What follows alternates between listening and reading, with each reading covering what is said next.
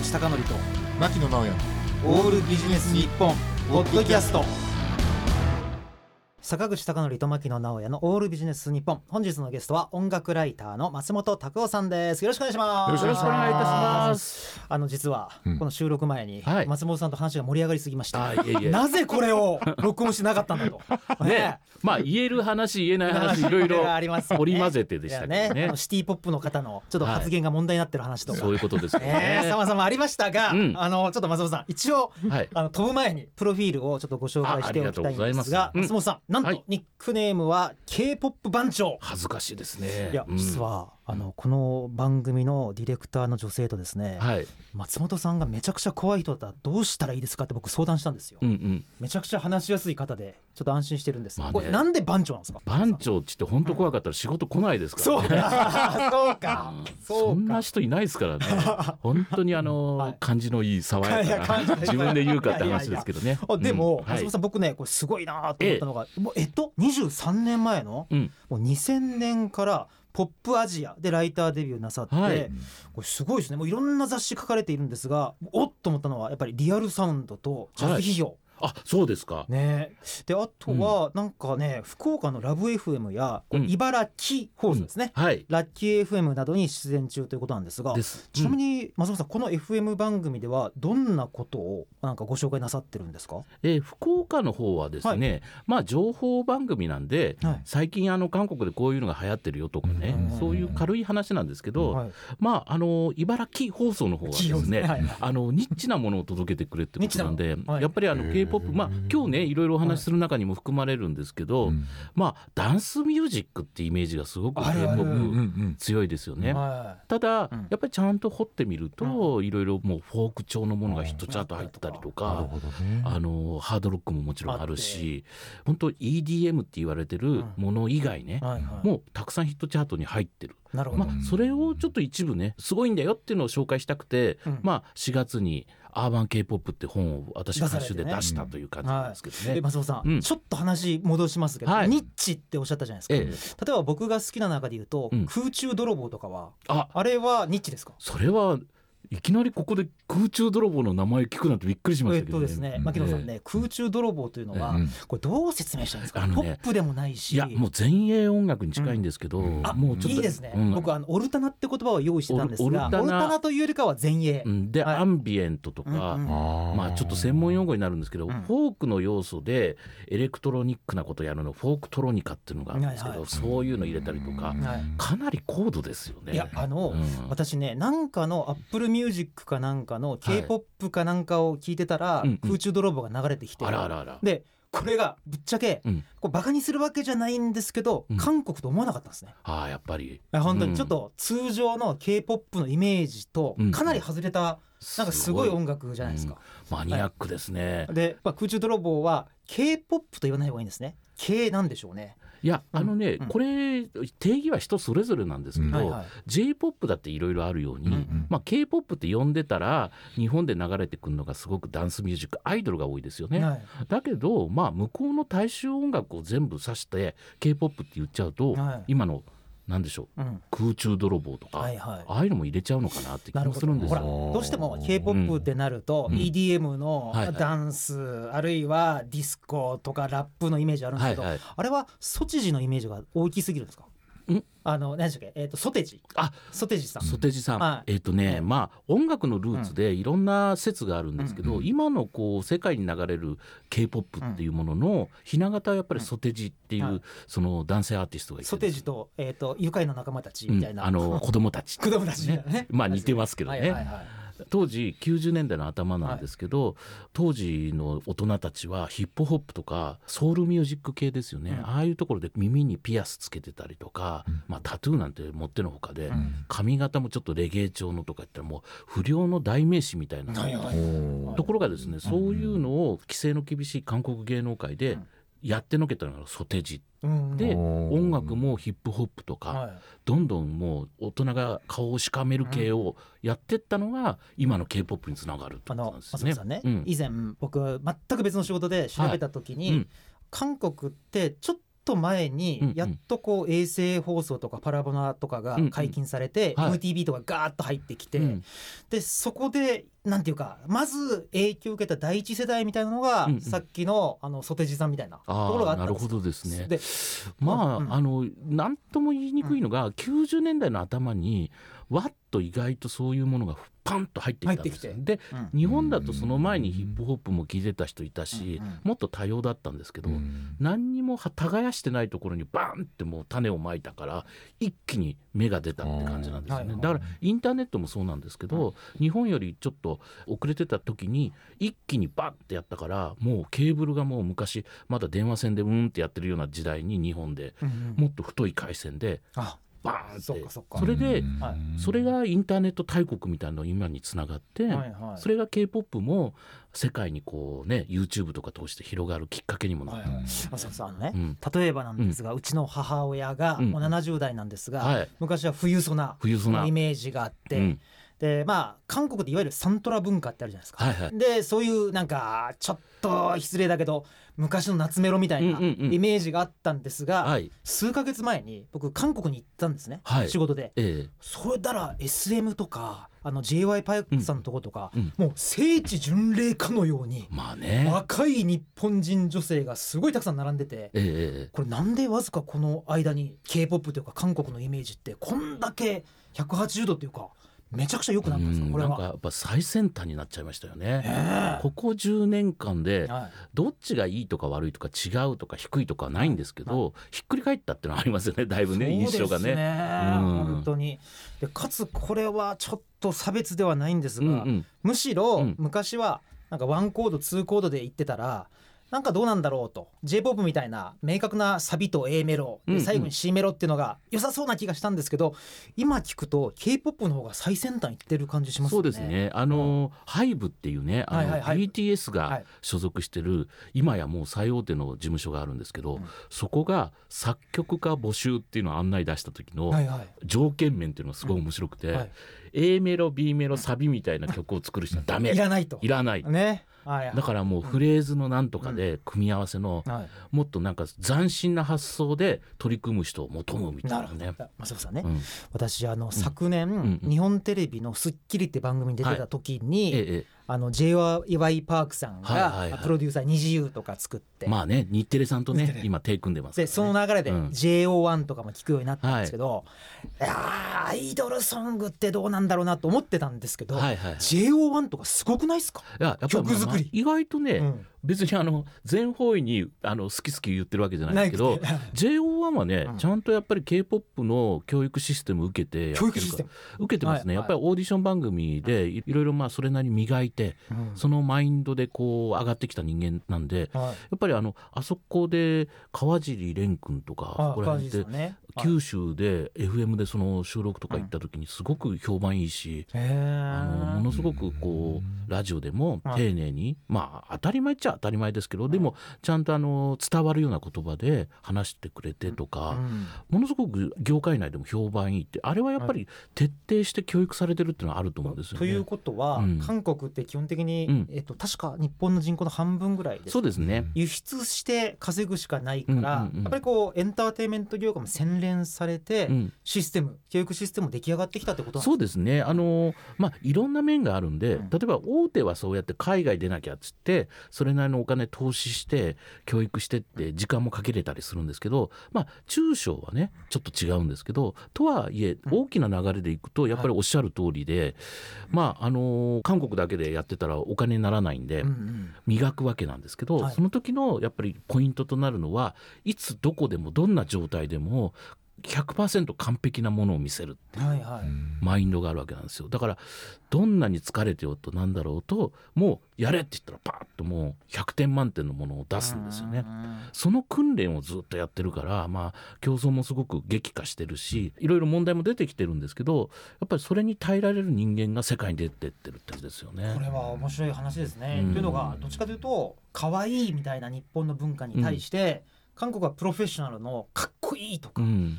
あれガールクラッシュでしたっけ。ガールクラッシュ、女性が憧れる女性、これ全然違うのはやっぱりグローバルな市場をこうなんか目標にしていたら、まあ韓国流韓流っていうのは必然になっちゃうっていう側面もあるんですかね。そうですね、なんか、そこで、まあ、今言った話をこう振り返ってみると、あんまり完璧だとロボットみたいになるんじゃないかってあるじゃないですか。でもインタビューしてみるとそうでもなくて、例えば妖精ってイメージで売ってる女の子たちにインタビューしたら、ちゃんとね、いやそれはステージ上は妖精だけど、ステージ降りたら、まあ、ラーメンも食ってるし人の悪口言ってるしみたいなことを 言うんですよ。はい、はい、でそういうコーナーもちゃんとあって、なんだろう、それを記事には絶対相手もしないだろうってところでは、うまくもうなんだろうな、その相手を喜ばせるとか、それなりにこう収穫があるようなことも喋ってくれるんですよね。はいはい、そこも含めて 100% だなっていう。あ、それは松本さん面白いですね。なぜかというと、ネットフリックスで僕ブラックピンクのドキュメンタリー見たんですけど、はいはい、あれも面白かったですね。あれ意外にだから形作られた像と、そこをちょっと逸脱した個人の像と、さまざまこうコーナーを織り交ぜてちゃんと素顔で語ってるじゃないですか。そうです ねだからエンディングで、あのメンバーたちが下積みっていうか練習生の頃に食べてた、食堂で、みんなで分け合って食って終わりみたいな感じで、あれも自然体なんですよね。多分そうだったんだろうなっていう、ね、なるほど。まあ、ちょっと困ったことが一つあるんですが、なんと台本を無視したのはいいんですが、実は6分の1も終わってないというところで、あら、実は曲を2曲ですね、紹介してもらわないといけないんですが、うわー、どうしよう。松本さん、じゃあ K-POP に憧れたとか言うのはいいんですけども、ぜひリスナーの方に、あ、これ K-POP として、あ、これ松本さんなかなかこれは知らなかったと、面白いなという曲をちょっとご紹介いただきたいと思うんですけども、じゃあちょっと曲紹介、私からしてもよろしいですか。もちろんお願いします。はい、ユンジョンシンとミユで、なんだかそれはダメだと思うです。ポッドキャストをお聞きの皆さん、著作権の使用許可を得ていませんので、流すことができません。申し訳ございません。お聞きいただいているのはユンジョンシン&ミユの、これタイトル面白いですね、なんだかそれはダメだと思う。はいですね、僕はちょっと訳してみて、間違ってたらあれですけど、まあApple Music とか Spotify では英語でフォービトンゲームというね、タイトルで付けられてるんですけど、韓国語ではなんだかそれはダメだと思う。いいですね、この長い感じがね、多分そのこれ作ったの韓国人で、プロデュースしたユンジョンシンっていうね、ベテランの、まあ、50代後半ぐらいになっちゃったのかな、そのぐらいベテランの人なんですけど、やっぱりすごくこうシティポップとかを若い頃聴いてたのを再現してるんですよね。なるほど、松本さんだから、ちょっとこれ曲が流れてる時にも松本さん雑談で話しましたけど、ほらどっちかというと K-POP ってダンスとか EDM のイメージあるんですが、これどう言えばいいんですか、アダルトオリエンテッドロックというか、そうですね、AOR というかシティポップの一個ですよね。なんかニューミュージックですよね。だから K-POP って一般的に聴いてるイメージよりもはるかに、まあ、裾野が広いっていうか、広いですね。まあ、それをちょっと紹介したくて、本を書いたっていうのもあるんですけどね。ぜひぜひこの流れなんですが、それで監修もなさっている、監修並びにご執筆といった方がいいんですかね。そうなんです。これね、丸ごと一冊書こうと思ったんですけど、それだと気絶しそうだったんで、ちょっとね、知り合いに頼んで書いてもらったところもあったんで、結局監修っていう名前で落ち着いたんですけど、まあ構成から旋盤から、基本的には頑張ってやったっていう感じですかね。でタイトルがアーバン K-POP ということで、ミュージックマガジン社から出てるんです、ね、ありがとうございます。これ松本さんびっくりしたのが、240枚以上のアルバムガイドってあるじゃないですか、でこれちょっとね言っていいのかわからないんですが、いかにもこうシティポップなジャケットから、かといってちょっと先鋭的なジャケットも様々あるんですけども、これ聞いたらあれなんでしょうね、きっとこれまでの K-POP 感が覆るというか、そうですね、あ、なんだもっとしっくりくるのあんじゃんっていうね、いろんな世代にリーチするような音ってあるんですけど、なかなか商業的にこう持ってくるのっていうのは、まあ、世界標準になっちゃうってことなんですよね。なるほど、ところで松本さん、その話の流れで、さらにそのちょっと K-POP の魅力を伝えようということで、独自の専門レーベルもお持ちなんですか。これね、10年前ぐらいに、やっぱりどんなにいい音があっても、全然日本で発売されないから、どうしたもんかいなと思ったら、あ、もう自分でレーベル作っちゃおうって言って、それでアーティストのところ飛んでって、下手くそな韓国語で契約書作って、サインして、でっていう。松本さんご自身で嘘ご自身でっていうかね、英語使っちゃいましたけどねでやって向こうも喜んでくれたし、まあそれでいや日本で出せるなんて嬉しいって言って全国流通にしなきゃっていうんでちゃんとそういう流通してくれる会社探してやったんですけどね、もう背筋が寒くなるほど売れなくてですね、そうなんですか。もうそれででも気合でやるって言って3、4枚4枚5枚かな出したんですけどすっごい赤字になっちゃったんで、で休止したんですね。ただですね、まあちょっと今また再び K-POP 来ちゃってるんで、まあちょっとご縁があって出したいなってところもあるんで、もう一度頑張ってみようかなと思って秋口ぐらいにレーベル復活させてなんとか CD かアナログ版出そうかなって感じですかね。ちょっと今意外だったんですが、やっぱあっちもアナログを欲しいっていう文化があるんですか。圧倒的にアナログです。あ、勝手ながらサブスクのイメージがあったんですが、アナログを欲しいっていう。まあもちろんサブスクとかでも聞いてんですけど、向こうの方が専門のレコード店みたいなのが例えば日本でいうね、六本木とか麻布とかにビルがあって、そこでみんなおしゃれな空間でアナログ針落として若い人が主張してるんです。マジですか、あれ日本だとね、新宿に、ディスクユニオンがあるぐらいで、あんまり六本木とかねマニアですよね。あ、そうですね、ただ若い子とかがやっぱおしゃれ感覚で、K-POP の新しいやつも売れてるやつだったらアナログ出たりとかで、過去のそういう今流れたような古いタイプっていうか昔懐かしい音も再発したりとか、そういう文化は僕も韓国行ってレコード買いに行くんですけど、増えましたね。増えましたか。CD は潰れたかなって言って行ってみたらアナログ専門店になってたみたいな。それは面白い、よく数年前でしたっけ、アメリカで CD の売り上げとレコードの売り上げ逆転したってありましたけど、ある種の情報としてなんか CD 聞きたいからちょっと持っていて嬉しいグッズに変わったってこともあるんですか。それはあります。だからレコード店主の人に僕が買いに行こうと思ってリスト見せたら、もうこれは俺が欲しいから譲れないみたいな、お前レコード店主だろうとか言ってもう頼むから日本から来てって言って譲ってもらったりとかしてるんですけど、その時に聞いたらやっぱりレアだし持ってる自分がやっぱりってこう自慢できるっていうか、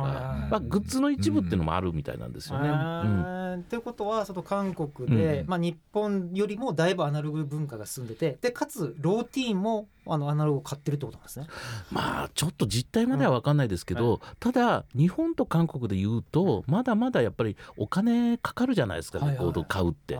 だからまあ若い人も買うけど怖そうはやっぱり中高年なのかなっていう感じもしますよね。やっぱり夏メロの往年の歌手の名盤を復活してるみたいな、ありますからね、そこはやっぱり日本と同じなのかなっていう気もしないでも。なるほど、秋口あたりってお話ありましたけど、もう大体もうアーティストは目をつけていらっしゃる。いや、もう話進んでるんですよ。で向こうで、シティポップの、歌姫みたいな人がいて、キム・アルムさんっていう、まあ今回の本でも紹介してるんですけど、この人の日本語で吹き込んだアナログ版っていうのがあって、それを日本で出したいんだっていう相談を受けててですね、どうしようかいなっていう、まだいろいろ決めなきゃいけないことあるんですけど、っていう感じですね。それは松本さんが今ご紹介いただいたのはサブスクでは聞けず音源としてのみ聞けるってことですか。9月に出るみたいなんで、音源が、その時サブスク出ると思いますけどね、ただやっぱりアナログで出したいみたいなんですよね。松本さん、そういう情報ってどこからこう情報源得ていらっしゃるんですか。これはですね、皆さんいろんなジャンル同じような感じだと思うんですけど、一日中それしか考えてないんですよだからいい話ですね。もうそれの情報源はもう考えてる人しか分かんないみたいなルートあるじゃないですか。あります、なぜかというと私も今ノイズアーティストの T シャツ着てるんですけども、K-POP だったら K-POP が好きだともう自然にこう情報が脳内で集めちゃう。いや、僕もその T シャツ見てちょっと身震いしてるんですけどねすいません、マニアックなね、リスナーの方、花たらしというですね、山塚愛さんのノイズユニットの T シャツ着てますが、それはいいとして、で K-POP のどうしようかな、松本さん、本当困ったことがあって、もう収録時間が過ぎてしまいまして、これ延長お願いできないんですか。延長しかないな、これなんかどうやって飲み屋みたいですね。松本さんが K-POP に出会ったのかとか魅力なんですが、うわどうしよう、じゃあ松本さん今週しか聞けない人もいるかもしれないんで、うんはい、あと一人ぐらいなんかこう絶対聞いた方がいいってアーティストっていますか？いやいやまだいるからなんとかって感じなんですけど、まあちょっとチーズというね今回ねかけようかなと思ってた、はい、それもね、うん、シティポップとニューミュージックとか、はい、日本のいいところをこう肝をね、うん集めたような音楽をやってるんですけど、はい、ダルチョンというね、はい女の子の一人ユニットって感じなんですけど、はいはい、ものすごくね僕あまりにも好きで韓国も彼女のコンサート見るためだけに行ったとかいう感じなんですけど、はい、ちょっとねどの曲も甘酸っぱくて爽やかで、うんさっき流れたような感じでフュージョンみたいなアレンジの曲が多いんでおすすめだと思いますね。松本さんそれだったら、はい、もうせっかくですから、うん、もうコーナー1個潰して松本さんから曲をせっかくだから今ご紹介いただいたチーズかけたいと思いますんで、はい、曲紹介だけお願いしていいですか？はい、はい、ではお聴きください。チーズで今日の気分ということでお聴きいただいているのはチーズの、これいい表現だな、うん、今日の気分Today's Mood ですね、はい、まあ曲調もね日本の雰囲気っていうか、うん、ああこういうの昔あったなってメロディーとアレンジですよね、うんうん、でサビのところがね僕もグッとくるフレーズなんですけど、はい、今日の天気予報では晴れって言ってたのに私の心は曇ったままみたいなねうわポエムみたいな、ね、なんかいかにも、うん、J の雰囲気がするような感じもするわけですね。ありましたよねそういうのありましたね。だからでもやっぱりこれを恥ずかしげもなくスッて歌えるっていうのはすごくグッとくるわけなんですよね。ってことは、うん、透明感のあるボーカルと その匂わせな歌詞、うん、意外に日本と韓国の共通点もあるんじゃないか。そうなんですよ。だからまあ僕がその25年ぐらい前に韓国の音楽はなんか日本でもすでに廃れちゃったメロディーとかアレンジっていうのをちゃんと大切に保存しててやってるんだなっていう感動もあったんですけど、まあそれからずっと聴き続けこういう曲にたどり着いていつも思うんですけど、うん、やっぱり日本人も韓国人もね、まあ、いろいろな事情とかね、うん、問題はありますけど見てる景色とかそれから感じてるものってのは同じなんじゃないかなっていうね。これ意外なこと、うん、アジアというのか韓国と日本というのか分かんないんですけど、はい、面白あるいはこれいいなっていうメロディーラインって結構似てたりするんですか？うん、例えば東南アジアで行くとタイとかね、はい、ああいうところはもうちょっとアメリカ寄りだったりそのまあ同じですよね、うん、飲料水とか食べ物も全部そうですけど同じハンバーガーでも味が国によって甘かったりとか、うん、ジュースとか甘すぎたりとかあるじゃないですか、うん、そのさじ加減はあるんですけど、まあ、ただアジア特有のウェットなちょっと人懐っこいメロディーっていうのはあるような気がしますね、うん、なるほど、うん、でそこでズバリ松本さんに突き刺さったのが K-POP ということだったん で、ね、じゃあその25年ぐらい前からのお話は次週ということですかね、うん、前編後編いきますね、はい、ありがとうございます。ということで今週のゲストは音楽ライターかつ独自のレーベルの番長レコードですね、はい、をですね秋頃に再開なさるという松本拓夫さんでした。来週もよろしくお願いします。よろしくお願いします。坂口孝則と牧野直哉のオールビジネス日本ポッドキャスト、今回はここまで。次回もお楽しみに。